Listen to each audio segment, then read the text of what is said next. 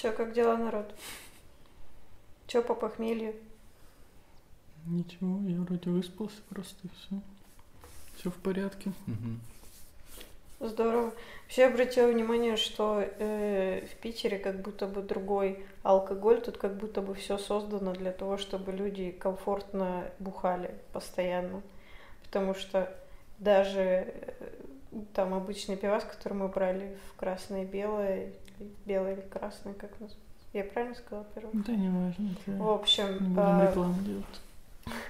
Э, начиная от такого пиваса, заканчивая пивасом э, где-то в местах, где мы пили, и вообще минимум дискомфорта и максимум э, плюсов.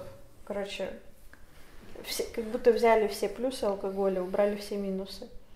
Потому что когда в Сибири мы пили, это каждый раз игра была на выживание. Даже если ты пьешь там маленечко нольпяшечку, выпиваешь расслабиться, нулевку даже выпиваешь, у тебя похмелье хуярит полдня потом. Самое обидное, что может быть. Это как этот, как питерский ветер, который не тушит огонь, и как питерский дождь, который тебя не мочит. И алкоголь, который продлевает жизнь тебе. Да, все щадящее. Вот мы шли по Ваське, там было глав рыбы и соседнее здание глав пива. Там две пивнухи назывались. Вот. Следующее должно быть министерство, видимо, какое-то. Министерство пивных дел. Внутренних. Да, потому что, ну, не бывает такого, что у средних пивнух как будто эго зашкаливает, просто у них э, либо что-то главное, либо море чего-то, у них не бывает промежуточных этапов, либо пивной океан или что-то такое. Не очень высокомерно. Высокомерно. Это какой-то э, страна пивандрия, э, пивной фраер. Что еще? Пивной фрай. Видишь, пивной ухарь еще надо было. Все с размахом. Да, максимально главное. Пивной держатель, ну это перебор. В Питере есть сеть э, пивных заправка? Нет. Нет? Э, но, может быть, нашим, нашему одному слушателю будет, Сереже, интересно узнать о том, что в Сибири есть пивная сеть заправка. То есть там алкоголь как бензин. Ты типа машина, и ты пивом заправляешься. И дальше едешь по своим делам. Это очень популярная сеть. И, ну, как бы, по-моему, это объясняет очень многое, что Просто там в Сибири Из нас происходит. сделали биороботов. Которые на пиве работают. Да, биороботы. на пиве. Да, что на хуевом пиве. Потом Ну, это идете на картонно-рубероидный завод. Да, Делаете рубероид и картон. Пивная солярка. типа того. Последнее время очень много о Гарри Поттере думаю, о произведении в целом. Э, И меня натолкнул один чувак, Джордан Питерсон, про которого, наверное, все сейчас уже слышали. Э, У него там есть лекция, где он проводит разные аналогии, разбирая э, архетипы там Библии, Гарри Поттера и вообще все архетипичные истории. Ну, типа, эти истории такие, э, там очень много психологизма, и они такие популярные именно благодаря вот тому, что они настолько архетипичны. И только, ну, он меня навел на мысль, и я потом много анализировала Гарри Поттера, и реально, там все не просто так. Там у всего есть подтекст. Там э, главный герой, типа, он... Нет, ладно, я не готова.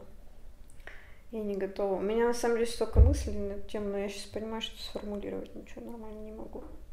Опустим Гарри Поттера. Очень сложно опустить Гарри Поттера, когда пять минут до этого просто у тебя была подводка к этой мысли. И в конце такая, нет, больше ни слова о Гарри Поттере. Не вздумайте упоминать его в СМИ. Тот, кого нельзя называть. Оставьте мне этот лакомый кусочек, я потом выйду с ним и разорву просто всех. И Гарри Поттер, это же, ну... На это и расчет, мне кажется, Что, типа, изначально она превращалась из детской книги в всякие странные... Ну, типа, как будто она подталкивала, ну, если там ребенок увлекался этим, как будто она подталкивала к взрослению его. Ну, вообще она пять лет планировала, только прописывала э, персонажей и вот это все до того, как она написала первую книгу, она пять лет только готовилась к этому. И э, если, ну, там все гораздо глубже. Вот ты начинаешь вникать во всех второстепенных персонажей, э, во все тонкости, которые, допустим, в фильме их упустили, а в книге они есть. Э, или в какие-то даже вот этот Дамблдор, образ отца и Волан-де-Морт, образ э, такого... Почему? Смотри, Волан-де-Морт, кстати, вот, в психотерапии, в психологии, прошу прощения, э, у Юнг, по-моему, говорил про образ тени, что типа надо подружиться со своей тенью и так далее. Mm-hmm. Ну, я не отвечаю за свои слова, я просто говорю, что хочу, поэтому. Ну так, на всякий случай. Mm-hmm. Если вдруг наш один слушатель решит доебаться до него. Э, и... Есть такой слушатель, да.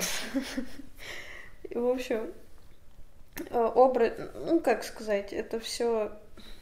Так, сейчас я сформулирую. Ну, вообще, изначально сам Юнг архетипы только. Ты должен свою тень принять, почему Гарри и Волан-де-Морт э, так сильно похожи, но они враги, потому что вот Волан-де-Морт это образ как раз А чем самый... похож Гарри и Волан-де-Морт вообще? Не, у них очень много общего. Ну, во-первых, они э, оба э, волшебники. уникальные волшебники, у них в палочках вот этот один и тот же наполнитель, то есть их палочки, одна и та же палочка выбрала их, они ну, схожи так по проблема-то, своей... ну так э, в чем заслуга они... Гарри Поттера? То, что это палочки Они на крутые. присланге говорят. Они э, очень, как тебе сказать, у них постоянная взаимосвязь. То есть Гарри в течение всей жизни, он чувствует все его э, какие-то... Это не общие черты. Так взаимоде... это, это, Нет, это у них объясняется связь. тем, что Гарри является крестражем Волан-де-Морта. В чем особенность он... Гарри вообще? Я не понимаю. Вот Волан-де-Морт, он был очень умным чуваком. Я он чувак. прям опережал э, развитие своих одноклассников. Считал, типа, поэтому он, видимо, таким отреченным и стал от всего, потому что он, типа, ему было скучно с, вот, с людьми, которыми он общается. Но Гарри, он абсолютный человек из общества, того, вот в каком обществе он существует. Продукт своего общества. Он не продукт, он как бы он часть этого общества, он не выпадает, он пазл этого общества, он не выпадает из этого общества. Он такой же, как и все, как и, ну, со своими плюсами и минусами, как Рон, как и Гермиона. Несмотря на то, что она выпендривается, она выпендривается в определенных рамках. У нее есть, типа, вот она не выходит за круг этого общества. Возможно, это, типа, тоже так задумано. Но вот Волан-де-Морт, он как раз был умнее. И это выходил за рамки. Я не понимаю, почему, ну, прям так отождествляют Гарри Поттера и Волан-де-Морт. На мой взгляд, Волан-де-Морт Потому был что у них... круче в его возрасте Гарри. Э, но они их отождествляют из-за их связи. У них очень сильная связь для, для врагов. Гарри главный враг Волан-де-Морта, а Волан-де-Морт главный враг Гарри, но при этом они оба друг друга чувствуют – очень хорошо и э, друг без друга практически не могут все это время, несмотря на то, что они стремятся друг друга убить. Это и есть взаимоотношения твоей личности основной, кто ты есть, и твоей тени. Просто Гарри, он не сам по себе такой, и у него вся эта связь. И... Возможно, Типа, ну я понял, о чем ты говоришь, но это не... не... Это не схожесть, это просто связь. То есть это, условно говоря, если типа объединить э, этого Волан-де-Морта и Гарри Поттера, то получится один такой полноценный человек, человек, да, потому что типа некоторые будут ну, вот эти вот э, черты характера Гарри и Волан-де-Морта друг друга типа нейтрализовывать, и в целом они получатся одним таким, ну, очень типа таким харизматичным чуваком. Ну, типа реальным, потому что, мне кажется, образ Волан-де-Морта, он специально, что ли, или как он, ну, типа он утрирован, потому что, ну, может быть, я так думаю, ну, или это реальный какой-то вундеркинд, потому что специально прописано, что он прям очень умный и прям знал то, чего ему нельзя знать и все такое. Как будто А он он... ведь тоже был сиротой вроде как и Гарри. Гарри не был сиротой. Не был. Ну, Гарри А, стал сиротой. Ну, большую часть жизни он был сиротой. Ну да. Э, И они в похожих условиях э, росли, и Дамблдор тоже в свое время разглядел потенциал в одном, а потом в другом. Ну, второго он защищал больше, потому что ну, Гарри, наверное, он... э, Как тебе сказать, Гарри стал особенным, ничего для этого не делая, он просто выжил. Это И его особенность заключается в том, что при всей своей, э, в кавычках, особенности, он остается обычным мальчиком и так далее. В этом его, типа, очарование. Как, э, не знаю, какой-нибудь же, Дженнифер ну, Лоуренс, которая, э, у которой есть Оскар, но при этом она такая, а, я снимаю квартиру с подружкой и ем чипсы по вечерам перед телеком. И Гарри такой, ну да, я выжил. Да, Дженнифер. Мы с тобой похожи в этом. Да, только у Дженнифер еще Оскар есть. Вот, а Гарри такой, ну да, я выжил, э, но я такой же, как вы, даже хуже. Ну так это и как-то это странно, типа как образ, с которым ты хочешь себя отождествлять. Типа я поэтому не могу ничего не делать и быть тоже особенным. Нет, ты не можешь. Я не могу. Ты должен пережить страдания. Нет, смотри, э, тут как бы, э, да, Гарри ничего не сделал, но это не значит, что он не заплатил ничего. Ну, безусловно. Но Он пережил тяжелейшие страдания, он жил в семье, где его презирают, э, как паразита, где над ним постоянно издеваются, он никогда не познал вот этого родительской любви, потом вроде появился Сириус, э, и его убили, и как бы и- у него отнимают все время, отнимают, какая-то появляется вот эта родственная близость с кем-то, потом в итоге и Дамблдор тоже умирает, хотя это образ отца для него уже такой был, грубо говоря. Вот, и как бы Дарья, Дарья, Гарри, конечно, ничего не делал, Гарик. вот, но он, это не значит, что он не заплатил ничего. Ну так он, это как будто он особенный, потому что ему плохо. Почему он, осо- он особенный просто так, по факту.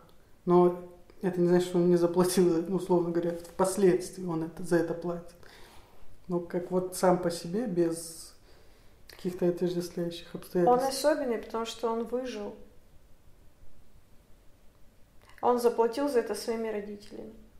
Ну, скажем так, если все. Ну, он не платил ничем. Ну, в смысле, условно говоря, он-то ничего не сделал. Он был ребенком, он не мог никаких Решений принимать. Ну, а вот... э, Все принято, все сделано, как будто его сделали особенным.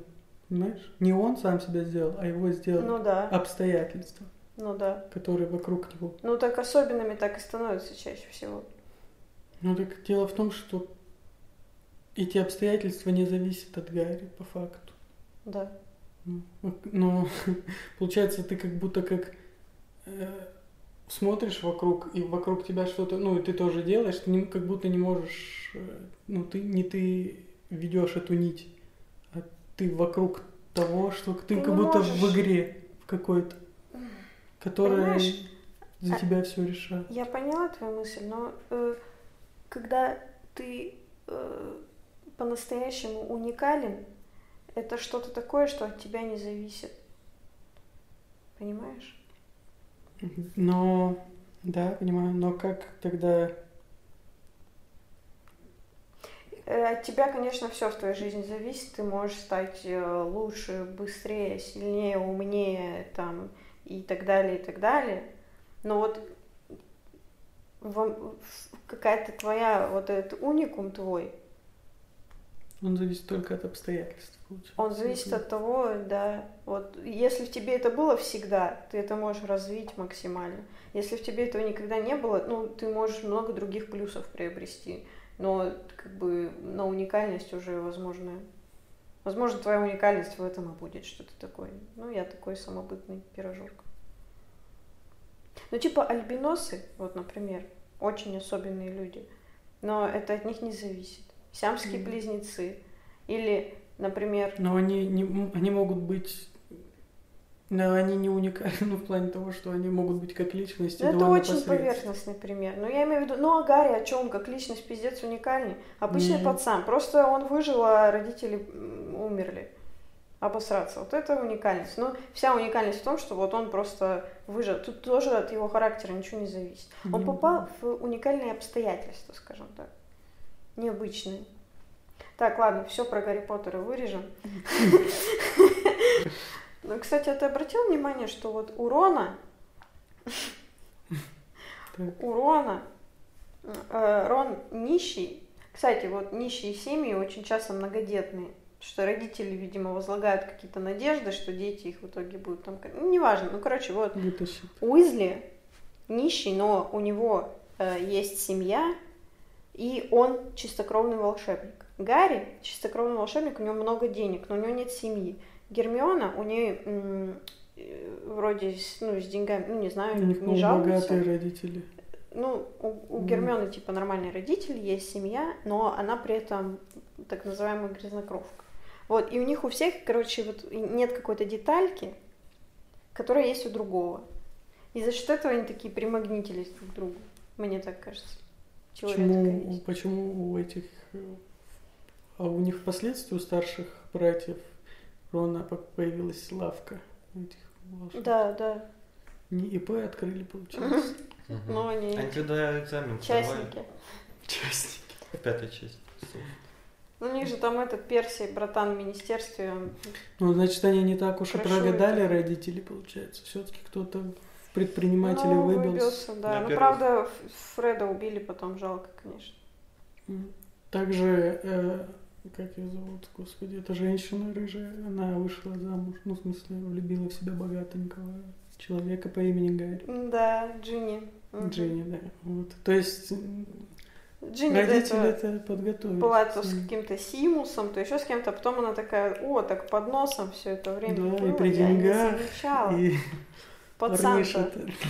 Один, у нас тут семья большая, он не против родственников. Да, тем более он все время терся здесь, то есть ну, приживаться там с родителями, с родителями там не надо знакомить Да, уже да. все, все знают. Уже не стесняемся какать в одном доме. Ну, да. Полпути пройдено, считай. Ну, неплохо она сработала там. То есть родители не Оперативно. прогадали, это удачный пример многодетей. Да, но он из сказки, он типа в жизни так бывает очень редко. Вот это будет заставка.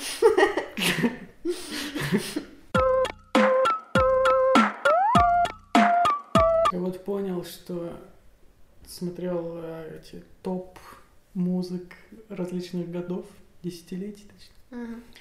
Вот послушал топ 90-х музыки. мгм. И, ну, типа, есть же всякое вот это вот по музыке 90-х какой-то вау, вау, ну, тут это ажиотаж вообще.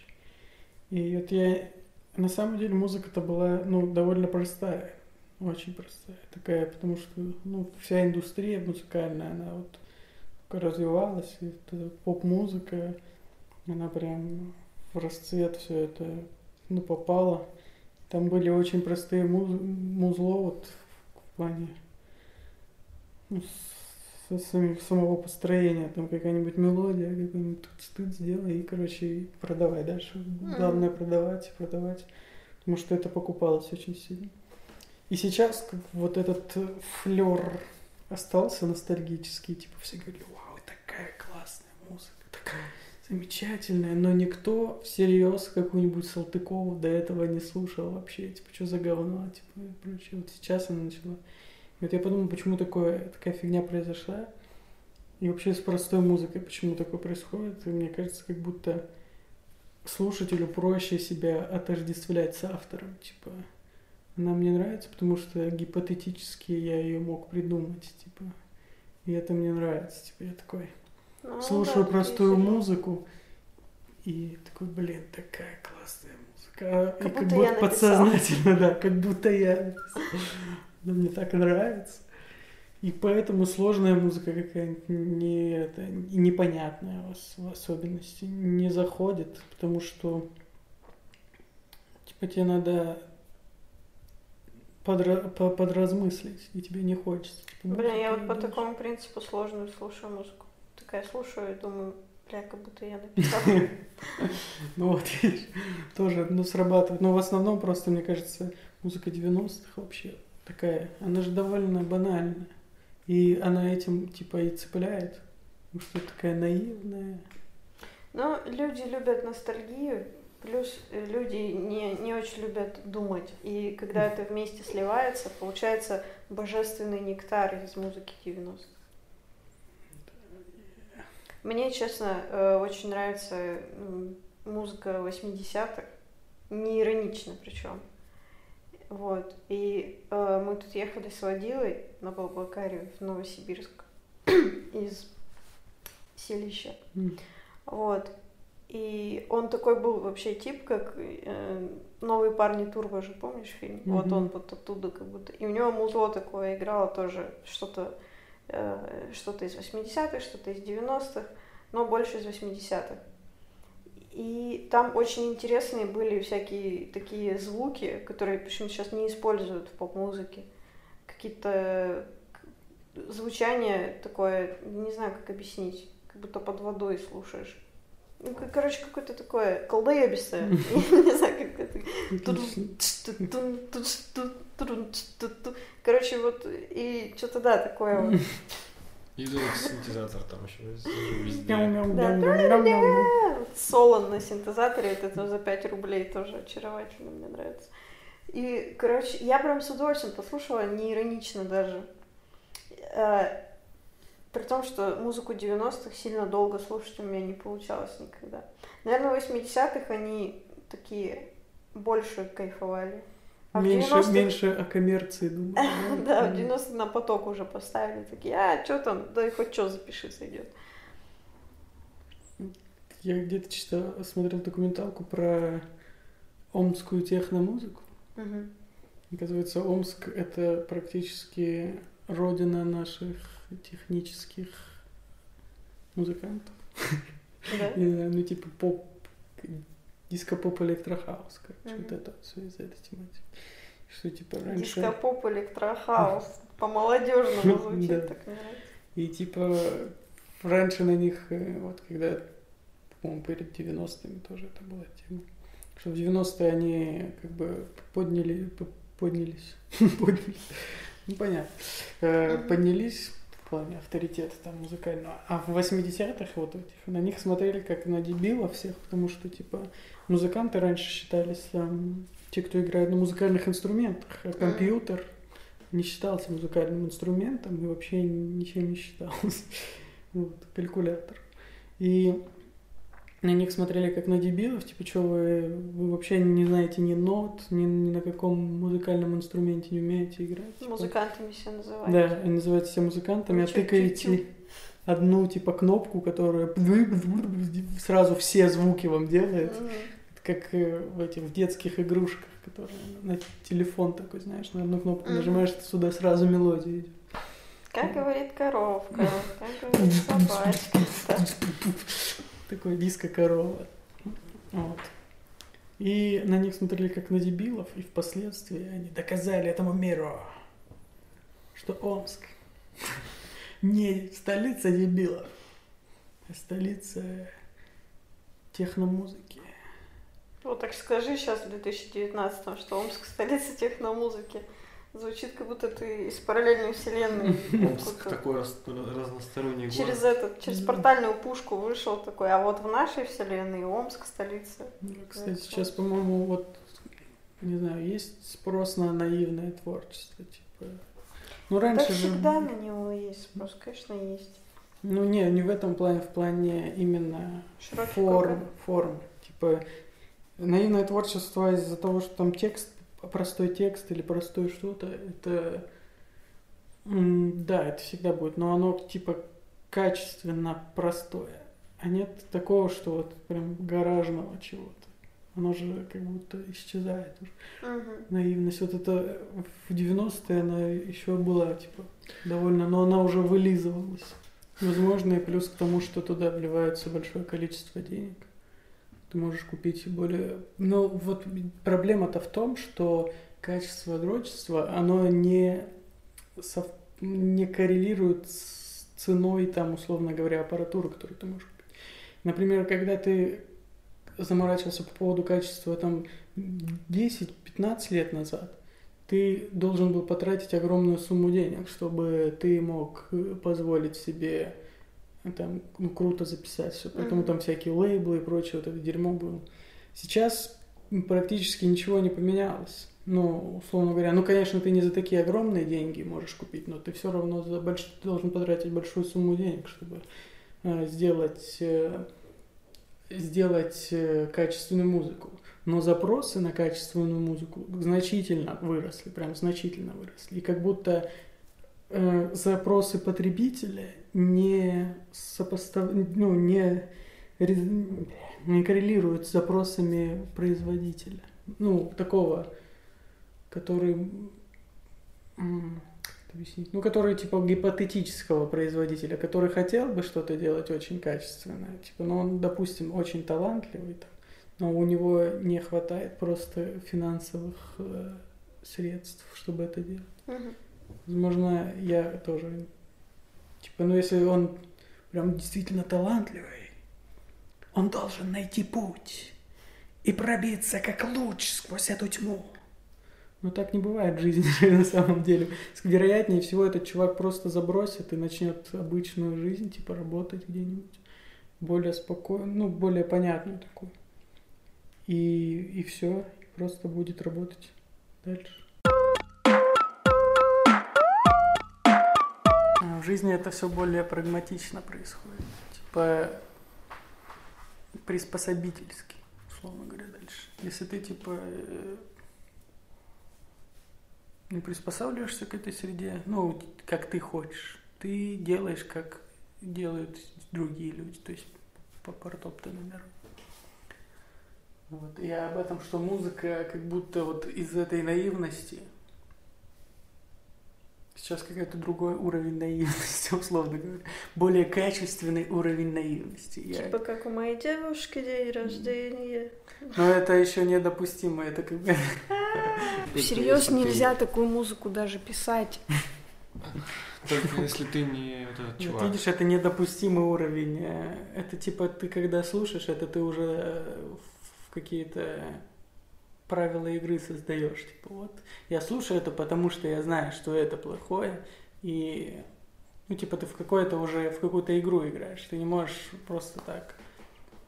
Вот знаешь, это страшная ловушка на самом деле ироничности, когда ты делаешь что-то ироничное, и в один момент ты ловишь себя на то, что ты больше не иронично это делаешь. Ну, это как, этот, как синдром крота, да? Когда ты внедряешься в какую-то банду, ну, типа, полицейские внедряются. А, и потом вот. ты не знаешь, на да, чьей ты потом стороне. принимаешь ценности этой банды слишком близко и забываешь, угу. да, что ты ну, знаешь, да, да, да, синдром крота. Я себя ловила на таких вещах. на таких вещах неоднократно. Эм, я помню, когда был, когда только начал дуть свою деятельность, сразу как-то меня толкнул такой тип неприятный какой-то, не знаю, не понравилось. Но потом я посмотрела интервью с Дорном, потому что Дорн мне нравится как человек. Вот. И потом я такая, ну ладно, я буду смотреть некоторые интервью Дудя. С людьми, которые тебе нравятся. С людьми, которые мне нравятся. И вот однажды я понимаю, что я сижу и смотрю интервью с совершенно незнакомым мне человеком. То есть я уже, уже смотрю интервью просто потому, что мне нравится смотреть интервью у Дудя. Ну, это вот. Это как э, лягушонок, который э, сварился в кастрюле, потому что температура воды нагревалась слишком быстро, о, слишком медленно, и, и он, он не, понимал. Да. Я в какой-то момент оказалась сваренной тоже в, в дуде. дуде. Как будто общество сейчас типа усложнилось немного. Сейчас более... Сейчас ты можешь прикрываться, как будто чем у тебя очень много выбора психологического оружия, типа, Мгм. психологической брони. Мгм. И ты уже такой, типа, вооружен всеми ответками, которые ты можешь сделать. Проблема в том, что, типа, на твою оборону любой чувак может кинуть то же самое, и ты как будто выглядишь дебилом, потому что это, блин, Мне кажется, все происходит из-за э, того, что ну, мы живем в социуме, и нам стало, не знаю, может, кому-то всегда было важно. Э, ты начинаешь на себя уже смотреть чужими глазами, анализировать, думать, э, а вот здесь я вписался или не вписался и так далее, и искать вот этот баланс между э, комфортно ли мне в данный момент и нормально ли я воспринимаюсь, ну типа так, как Мгм. я хочу, чтобы меня воспринимали или нет. ну, типа, это социальная группа, Вот. Я хочу принадлежать. И вот оно вроде бы в порядке, ну, вроде нормально, что это все происходит, но мне это очень не нравится. Мне бы хотелось, чтобы от меня отъебались. Мне бы хотелось, на самом деле, чтобы меня никто не анализировал, и не оценивал, и не осуждал. И я поэтому сама по минимуму это делаю, именно по отношению к людям. Я дофига чего люблю поанализировать и так далее, но вот только не людей. Как-то приучилась я к мысли, что ну, каждый человек, вот он такой, какой он есть, все разные и так далее. Не считая каких-то прям очевидных мудаков, которые прям жестко выбиваются, но таких единицы, как правило. Это по принципу распределения Паретта, как-то так он называется, когда самый, самый крайний слой э, это самый маленький процент. Ну, типа там, когда, не знаю, самые гениальные люди и самые омерзительные люди это всегда самый маленький слой населения, а вот все более среднее, оно более к центру, такое В более. психологии это называется нормальность распределения, но, возможно, какое-то по-другому название есть. но. Вот. И поэтому, да, мне бы хотелось, чтобы от меня отъебались, мне бы хотелось, чтобы друг от друга люди отъебались.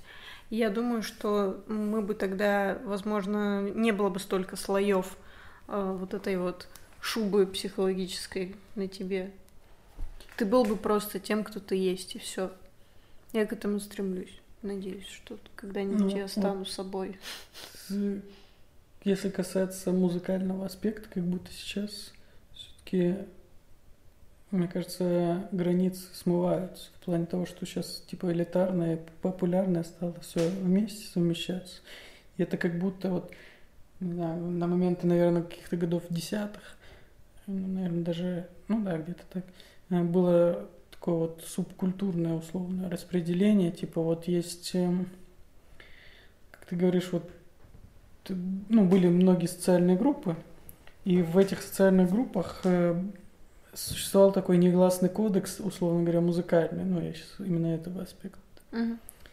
Музыкальный кодекс был, который ты должен слушать вот потому, что это круто, не должен слушать вот это, потому что это не круто. Мгм. И ну вот ты типа должен примерять это на себя, если ты хочешь быть так, частью этой социальной группы. И как впоследствии, условно говоря, вот в нынешнее время, сейчас, ну, музыка сама развивается, то есть жанры вообще, то есть переливаются один в другой.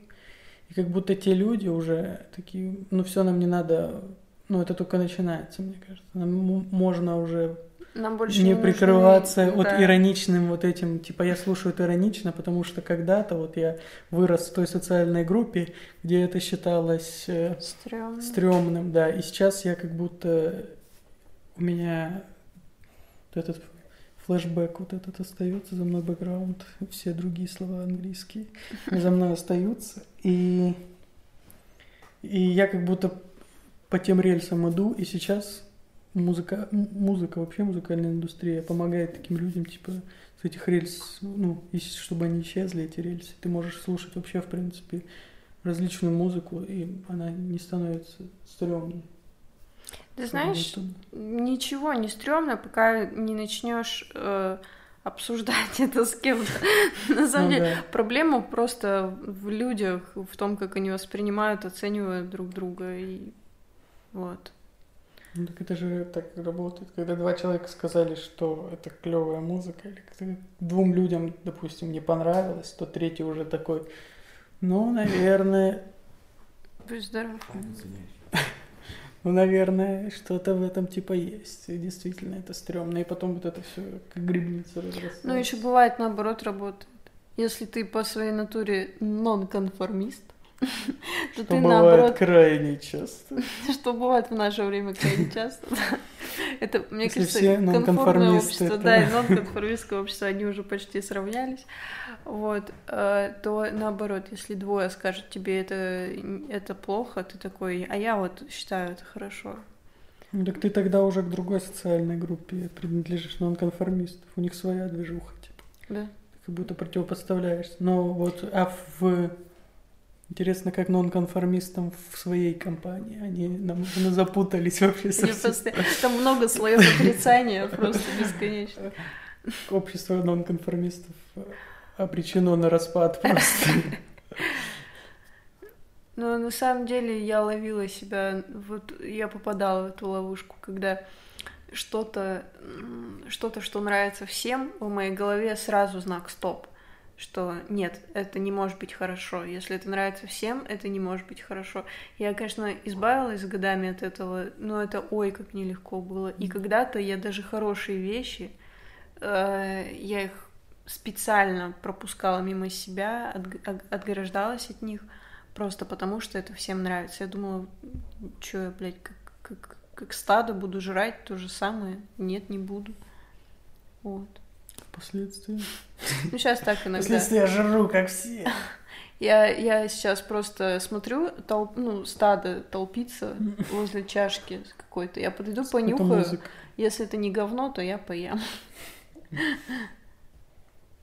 Типа того.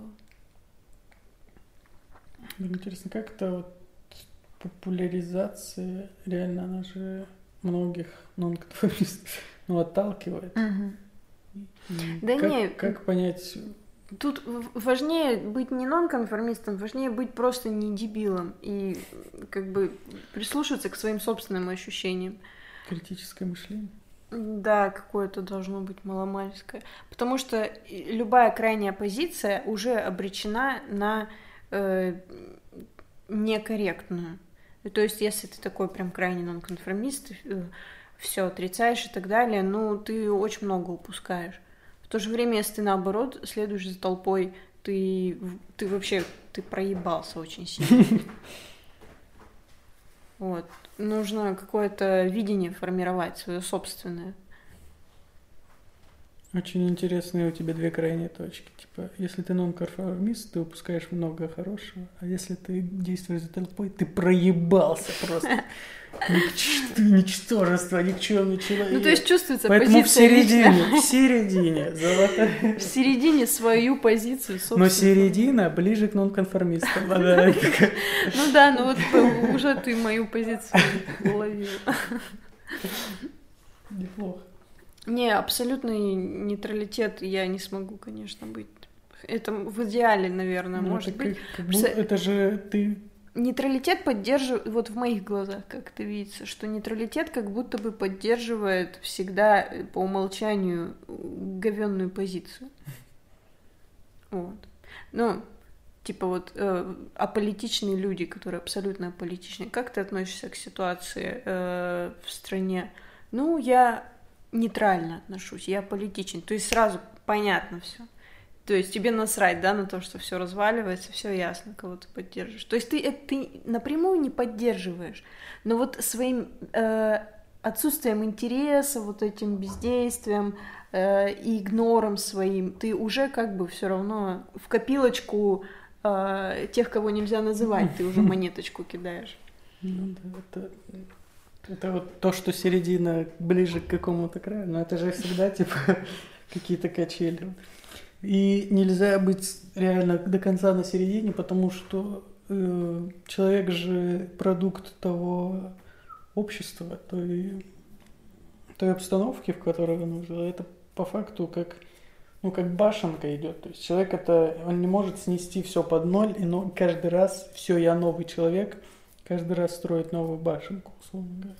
То есть это есть какие-то вещи, которые тебя, ты не исправишь уже, потому что ты вот просто родился в такой среде, в, таком, в таких обстоятельствах. Мгм. Условно говоря, некоторые там кирпичики из этой башни, они у тебя, как ты не начинаешь жизнь заново, они у тебя останутся внутри тебя. И ты типа можешь только вот с этой части с определенной начинать все строить, с определенных участков. И вот э, и балансировать вот на этой середине пытаться. Потому что, ну, это опять же какой-то иде- идеальный человек такой, который всем покажется каким-то уебком по-любому, который всегда на всей середине, потому что ты такой... Тебя явно подозрение вызывает, когда человек э, слишком рационален. Ты такой, не мудак ли ты в итоге? Мгм. Хочется как будто, знаешь, сравниваешь себя, хочется, чтобы, ну вот тебе что-то должно быть такое, чтобы я не таким ущербным выглядел на, так- на Да. твоем фоне. Да, чтобы я убедился, что ты живой человек. Хотя, блин, я, конечно, стремлюсь. стрем- э, стремлюсь и ненавижу одновременно этот образ. А идеал всегда судья. Вот я еще вспомнила прекрасную фразу того же Джордана Питерсона. Да, это вот как в этом случае, когда ты видишь вот этого супер человека и думаешь, какой же ты, блядь, мудак. Да, все, все время подозрение. Да, потому что идеал всегда вызывает в тебе осуждение к самому себе. Да. И Почему в я итоге не это могу быть вы- таким? выливается на осуждение него, да. самого. Это чё? Он должен найти путь и пробиться, как луч сквозь эту тьму. Ой, девушки, мои рождения.